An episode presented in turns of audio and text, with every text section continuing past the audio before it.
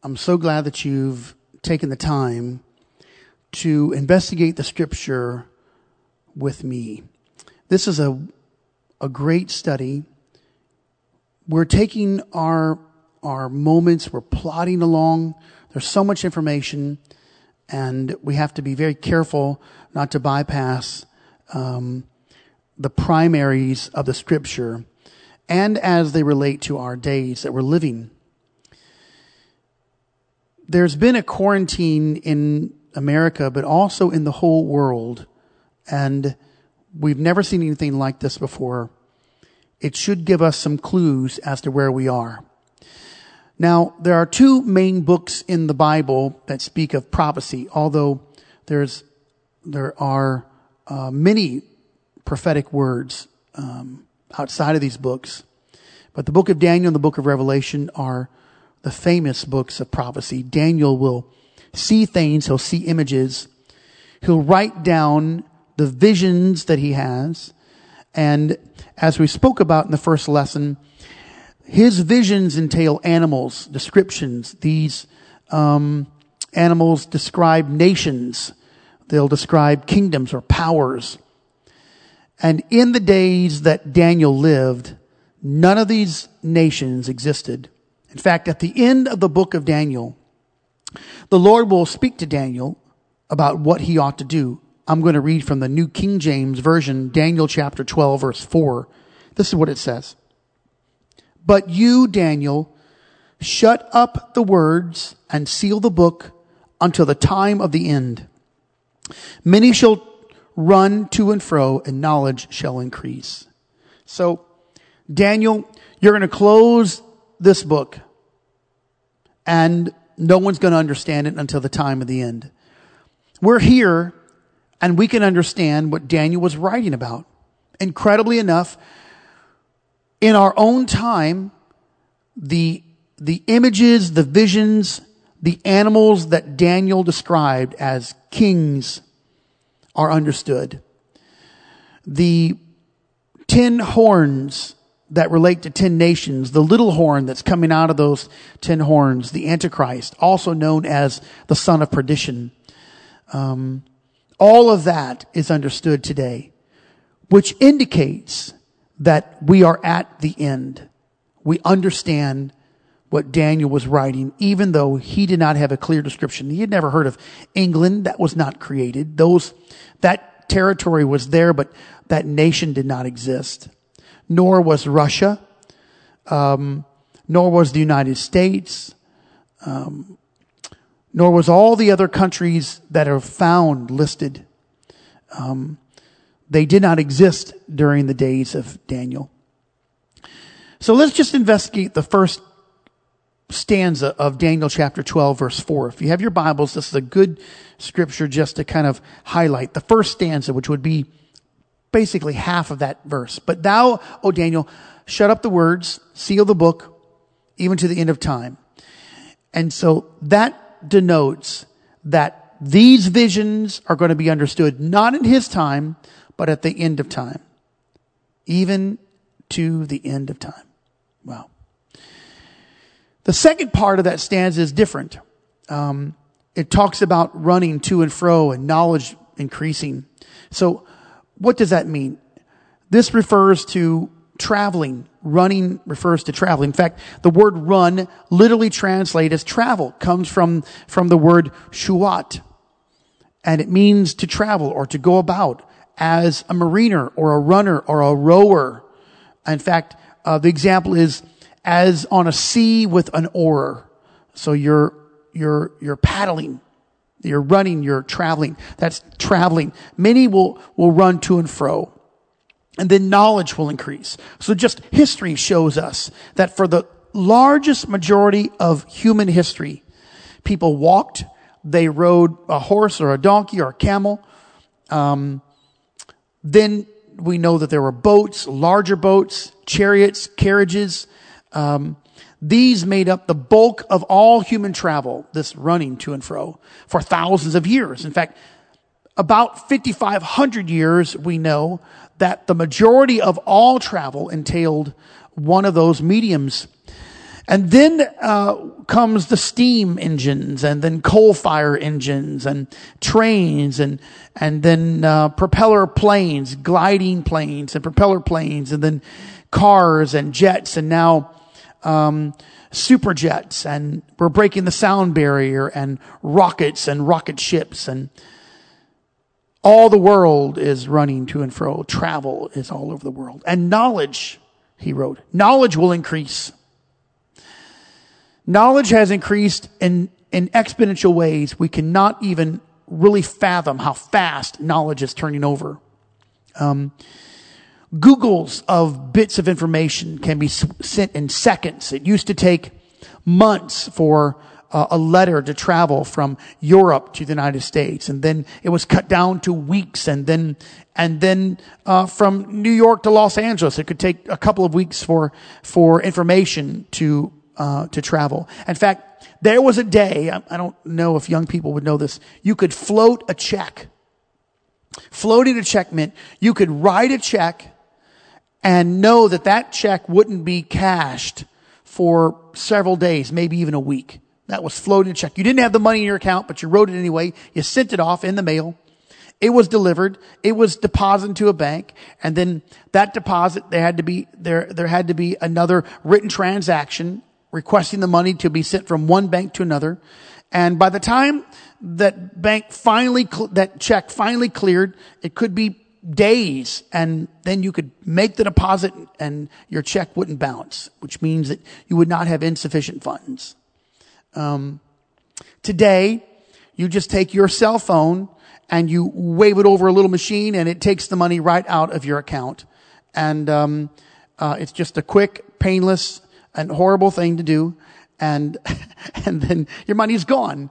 So, but there was a day when travel and knowledge was not as great as it is today. The first computer filled up a massive room with large plates, uh, large pieces of paper, I guess you could say, massive plates that you could, and, and, and, and algorithms on, on those plates.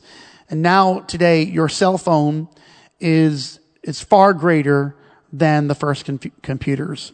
Your smartphone, which is typically smarter than anyone who uses it.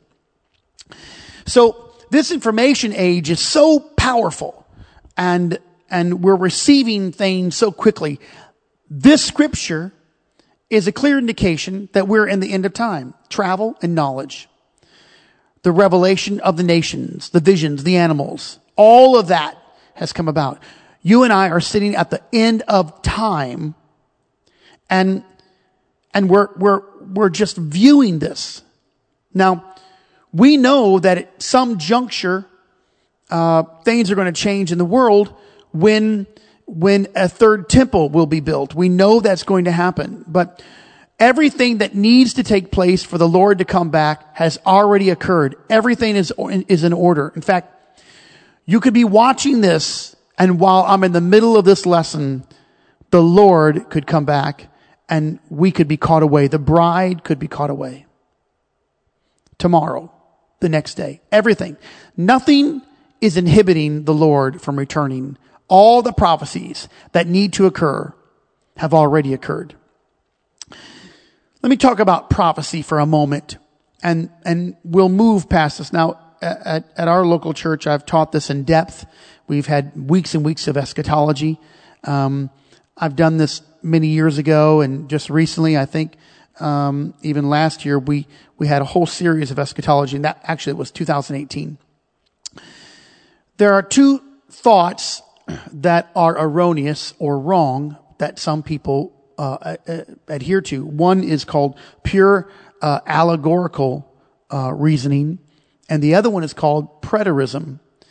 So let's just talk about the pure allegorical. Those are people who think that the Bible is made up of fictitious stories. Noah really wasn't in an ark. There wasn't a real flood. And all these are just examples, like fairy tales. Um, that the Bible is, is fictitious. Now, part of what they're getting that is that, that they, we do, we do know that there are figurative parts of the Bible, figurative language. Um, when God uses human body parts to display some of his nature. Uh, he'll use um, what we call anthropomorphism. So the Bible says the eyes of the Lord run to and fro throughout the whole earth. Uh, or the, describe the arm of the Lord.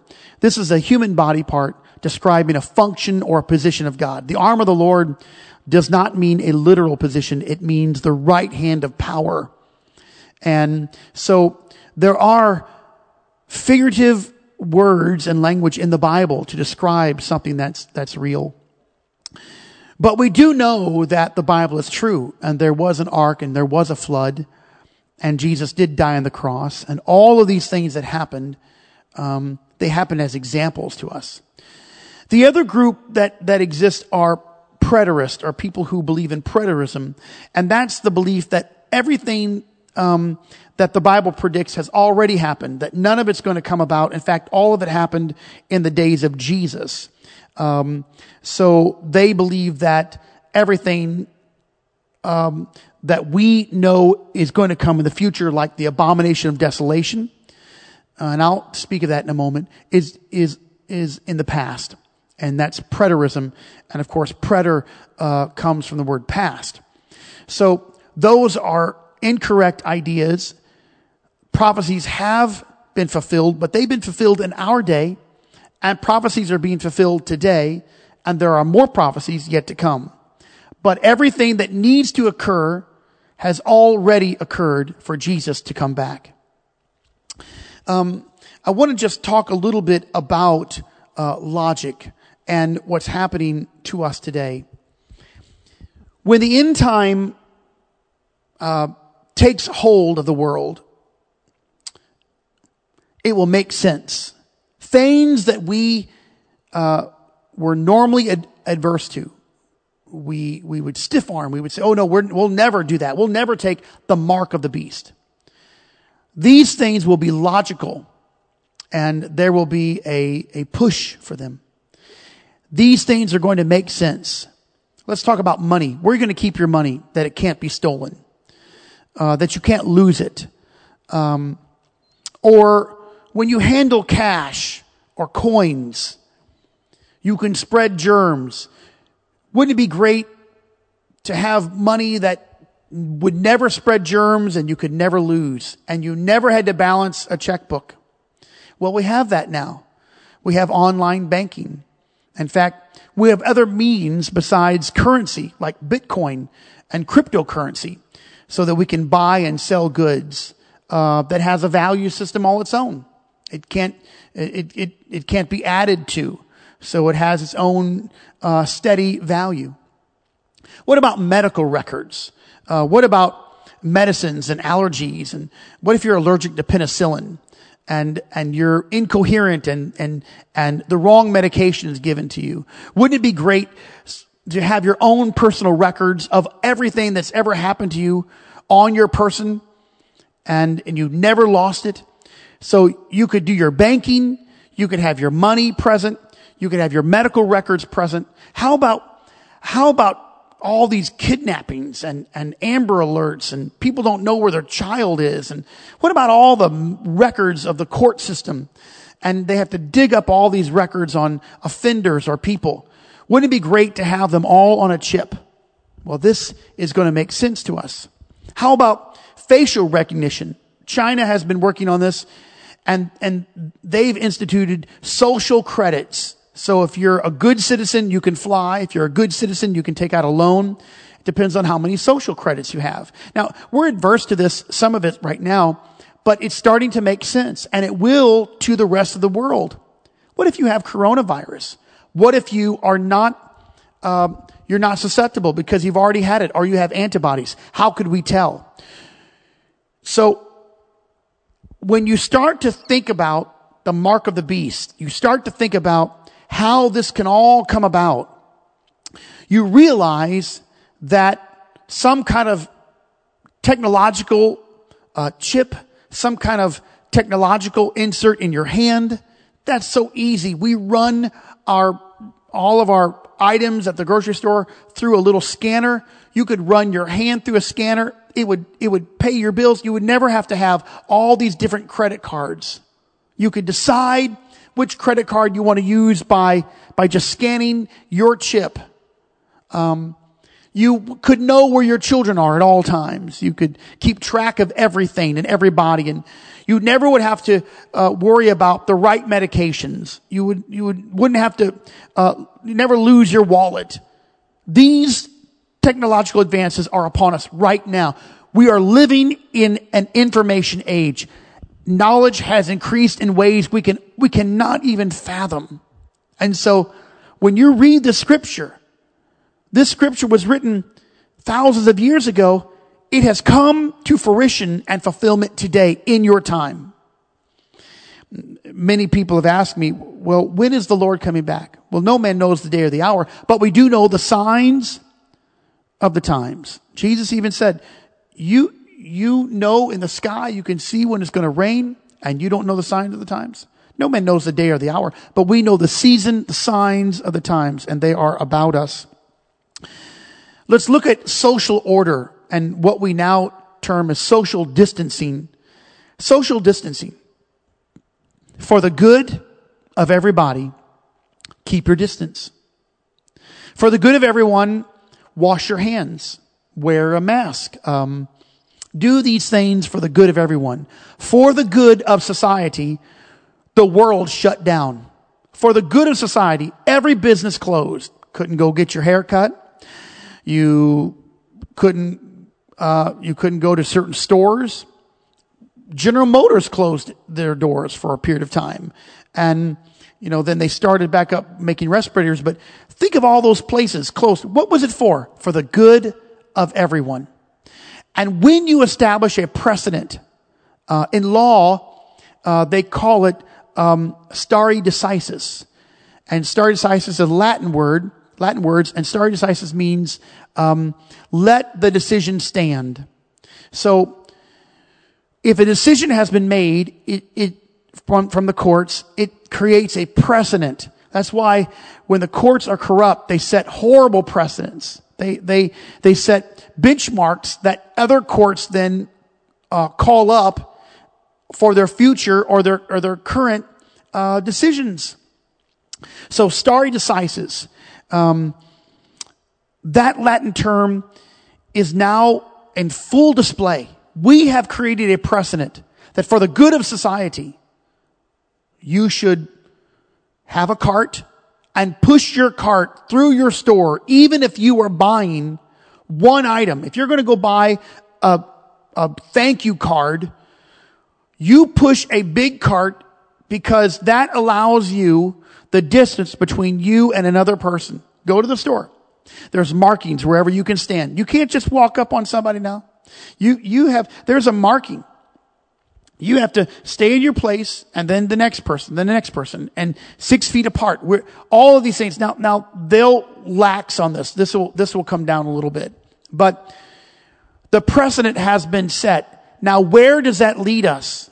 That leads us to other argumentations that have been going on for a long time and we know them as hate speech. Now there is hateful speech, but hate speech is not against the law. And when it becomes against the law, it'll be for the good of society. When you start to see things being done for the good of society, it'll all rest upon what's happening today. Well, we, we, we all wore a mask for the good of society. We shut down our, our restaurants for the good of society. No one could sit at the same table for the good of society. We, we had to be six feet apart for the good of society. And what else? For the, good of society, we should outlaw all language that discriminates against anyone or any lifestyle. What's the next step after that? Well, anyone who preaches or teaches against alternative lifestyles. Anyone who says that abortion is wrong or alternative lifestyles or transgenders or gender fluidity is wrong, that's hate speech. So for the good of society, we're going to create laws. All of this is being, being done right before our eyes. The government has set a precedent that it can shut down our churches. Now, we believe here at New Life that um, compliance with that that, that order, that mandate was for the good of our body, the good of the church. The government was not telling us what to preach. So we have no regrets. In fact, we're praying, we, we realize that the Lord is calling our church and all of the, all of the believers to a deeper walk with God, not contingent upon a location. But on the dark side of that, the enemy can use that and will use all of this against the body of Christ. All these things must be. You have to understand, it's not always going to be good. It's got to, it's got to grow worse. And the world will wrap up. We are living in the last days of time.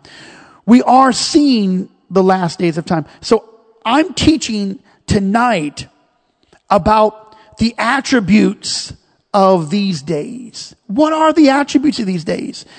The attributes are very clear. They're, they're, they're a, they're a measurement of control by government. One world governments.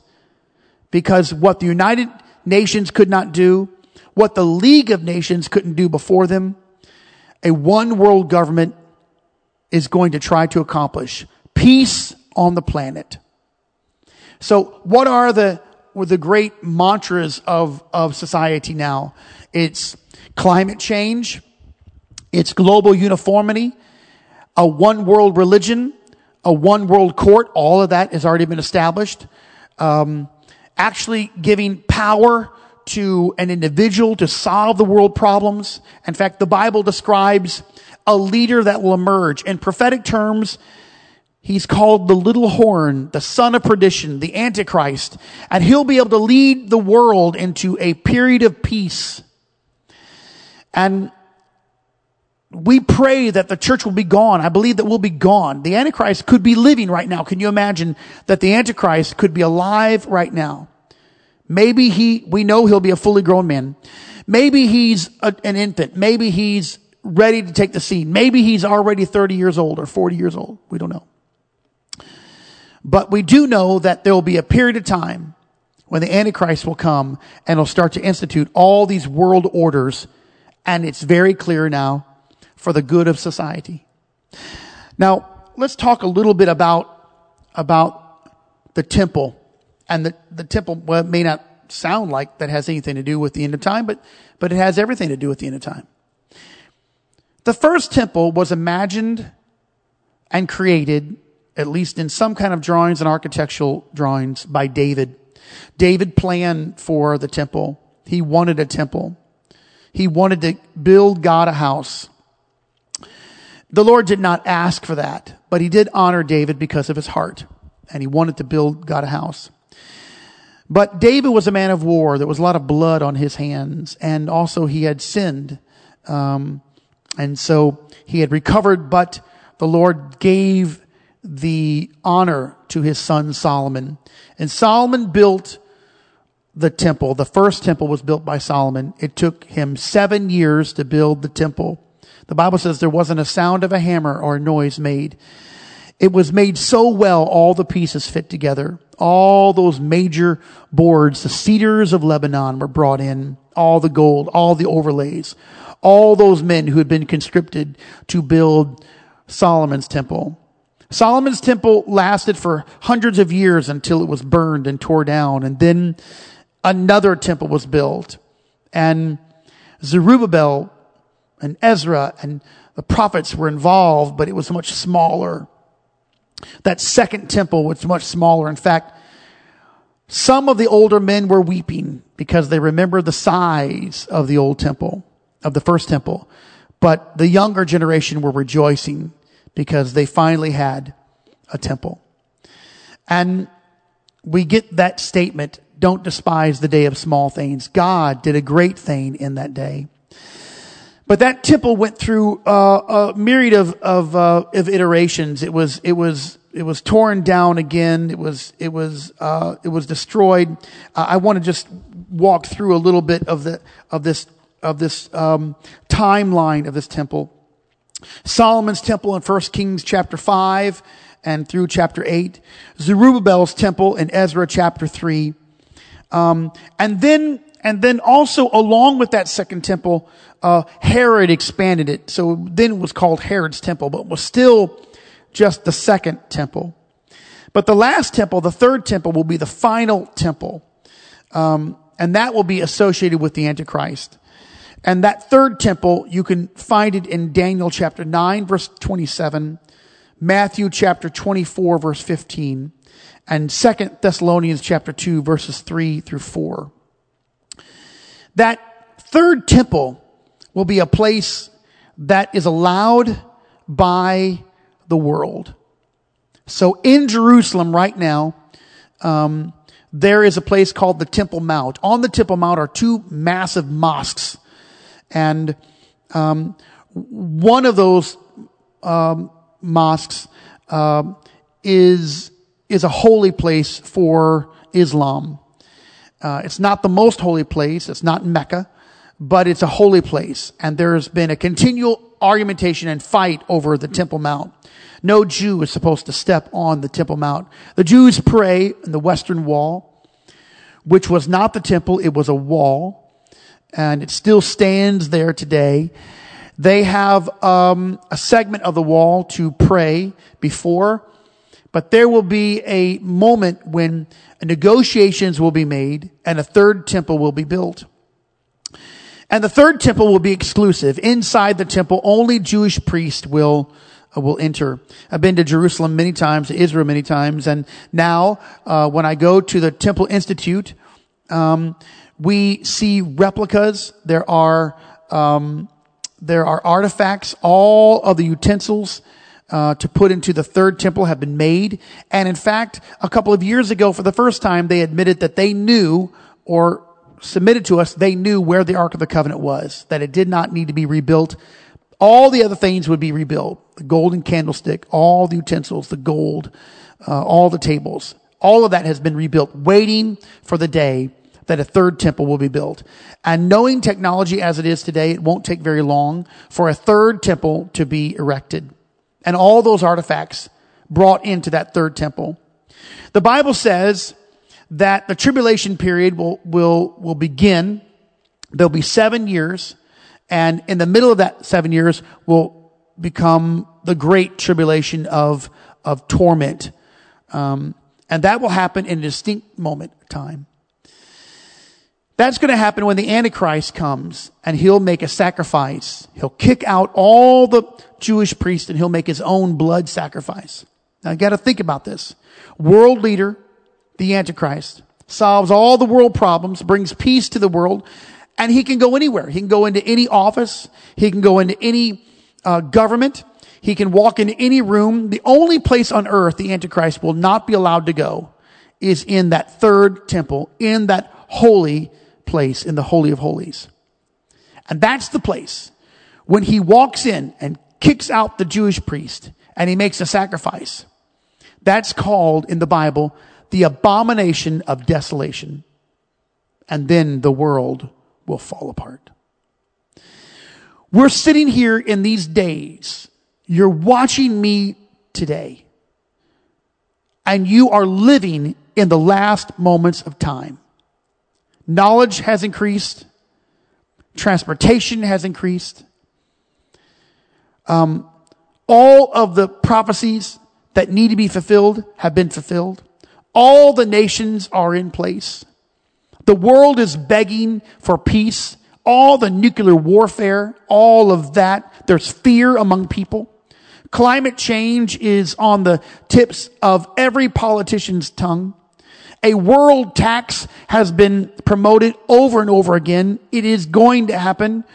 The worldwide government, one world government, one world, one world market one currency instead of all these different currencies, one currency, all of it under the banner of fairness and social good. It is coming now. People don't know what to do. In fact, even last week, there, there, there's a group of, of, of, of, parents very concerned. They don't know what to do. Their, their students, their children have been out of school for a month and they're afraid that their kids are now behind and they're saying, we're not educators. We don't know how to, teach our children. Can you imagine? Parents don't know how to teach their children because we've been told that unless you're an educator, you can't teach. we've been inundated. We've been, we have been, um, maybe saturated, could I say, with an idea that we are all inept and that we need someone else to help us. And when it comes to global crisis, pandemic, when it comes to pandemics, there's going to be a need for a worldwide leader, one leader that can take over everything so that people don't die. It's reasonable. It's logical. So this is not going to just creep up on us. In fact, this is going to come with understanding common sense. Wouldn't you want people to be, this is what they're going to say. Wouldn't you want people to be healthy? Do you want people to die? Why would you do this? So these precedents have been set and we're looking right now at the end of time. That's why the Lord has given us this moment to, to change the course of our whole lives to be more centered on Jesus Christ than ever before. I want to, I want to promote something here and, and, and it's not my own promotion. This is not, it's not from my own brain. Uh, this is not from my own understanding. This is just Bible. It's not about a denomination. This, this last segment that I'm teaching is not about a denomination, but I want you just, before I get into it, I just want you to pause and and make sure you have your Bible present. And I want you to make sure you have a notepad present because we're going to discuss a little bit because we ha- about salvation. We have to know about our salvation because the world is going to change rapidly. It's changing right before our eyes. It's going to change rapidly and you must be prepared. The part of you that will never die must be prepared. So just take a moment and gather yourself. In our second segment, we're going to talk about what the Bible says to prepare ourselves for the soon coming of Jesus Christ. On this second segment, I'd like to share with you how to prepare yourself for the last day of time. We don't know when that will be, but we want to be prepared. I'd like to share with you the gospel. Paul wrote that the gospel should not be changed. In fact, in fact, he said, anyone who changes the gospel should be cursed, even an angel. No one should change the gospel. Well, what was the gospel? What was Paul preaching? Now, some people talk about the gospel as the good news, and that's okay, as long as you know the real definition of the gospel. When you say the good news, it's almost like saying, uh, it's almost like a cherry on top of the, of the cake. Paul gave us the definition of the gospel, and we don't have to guess or wonder. He said in 1 Corinthians chapter 15 verses 1 through 4, he said, I want to remind you of the gospel, how that Jesus died, how he was buried, and how he rose again on the third day. The gospel is the death, the burial, and the resurrection of Jesus Christ. Let's share a little bit about uh, the lesson. Let's talk about John chapter 3. So if you have your Bibles, you should go to John chapter 3. This is a great uh, Bible lesson for all of us. John chapter 3. In fact, let's go to the famous football end zone scripture, which is a wonderful scripture, but I, but, uh, but it's written on big, um, uh, piece of paper and, and, and, and the notes there. And they put, um, John 3.16. For God so loved the world that he gave his only begotten son, that whosoever believeth in him should not perish, but have everlasting life. This is so true. This is the Bible. God so loved the world he gave. Whosoever believeth on him should not perish, but have everlasting life. Now let's take that scripture into context. When it was spoken and what came before that. John chapter 3 verse 1. There was a man named Nicodemus. He came to Jesus by night. He's a Pharisee. He's a ruler of the Jews. Verse 1. And he said, Rabbi, Master, we know that you are a good teacher come from God, for no man can do these miracles that you do except God be with him. Those were pleasantries. The Lord just cut to the chase. And he said to Nicodemus, Verily, verily, I say unto you, except you're born again, you cannot see the kingdom of God. Nicodemus is thinking logically, well, how can a man be born when he's old? And then Jesus said again, he's going to explain it further. Verily, verily, I say unto thee, except a man be born again of the water and of the spirit, he cannot enter into the kingdom of God. That which is born of flesh is flesh. I'm not talking about flesh. I'm talking about spirit, born of the water and of the spirit. And don't marvel. You must be born again. So being a born again of the water and the spirit, this was instituted by Jesus Christ. When we get to Luke chapter 24, Jesus makes some statements and he gives a commission. He tells them to go to Jerusalem, wait for the promise of the Father. He says, go there and wait. He says that repentance and remission of sins should be preached in my name, starting in Jerusalem. They go to Jerusalem and Acts chapter 1 says they're there. They're praying in Acts chapter 1. In Acts chapter 2, the Holy Ghost is poured out. They begin to speak with other tongues as the Spirit gives the utterance. People are confused. They can't believe it, what's happening, and Peter starts to preach. When he gets done preaching, he shows these people, all these Jewish people from all over the known world, how that they had crucified the Lord. And the Bible says they were cut to the heart. And they say to Peter and the rest of the disciples, how can we be saved? What, what are we going to do?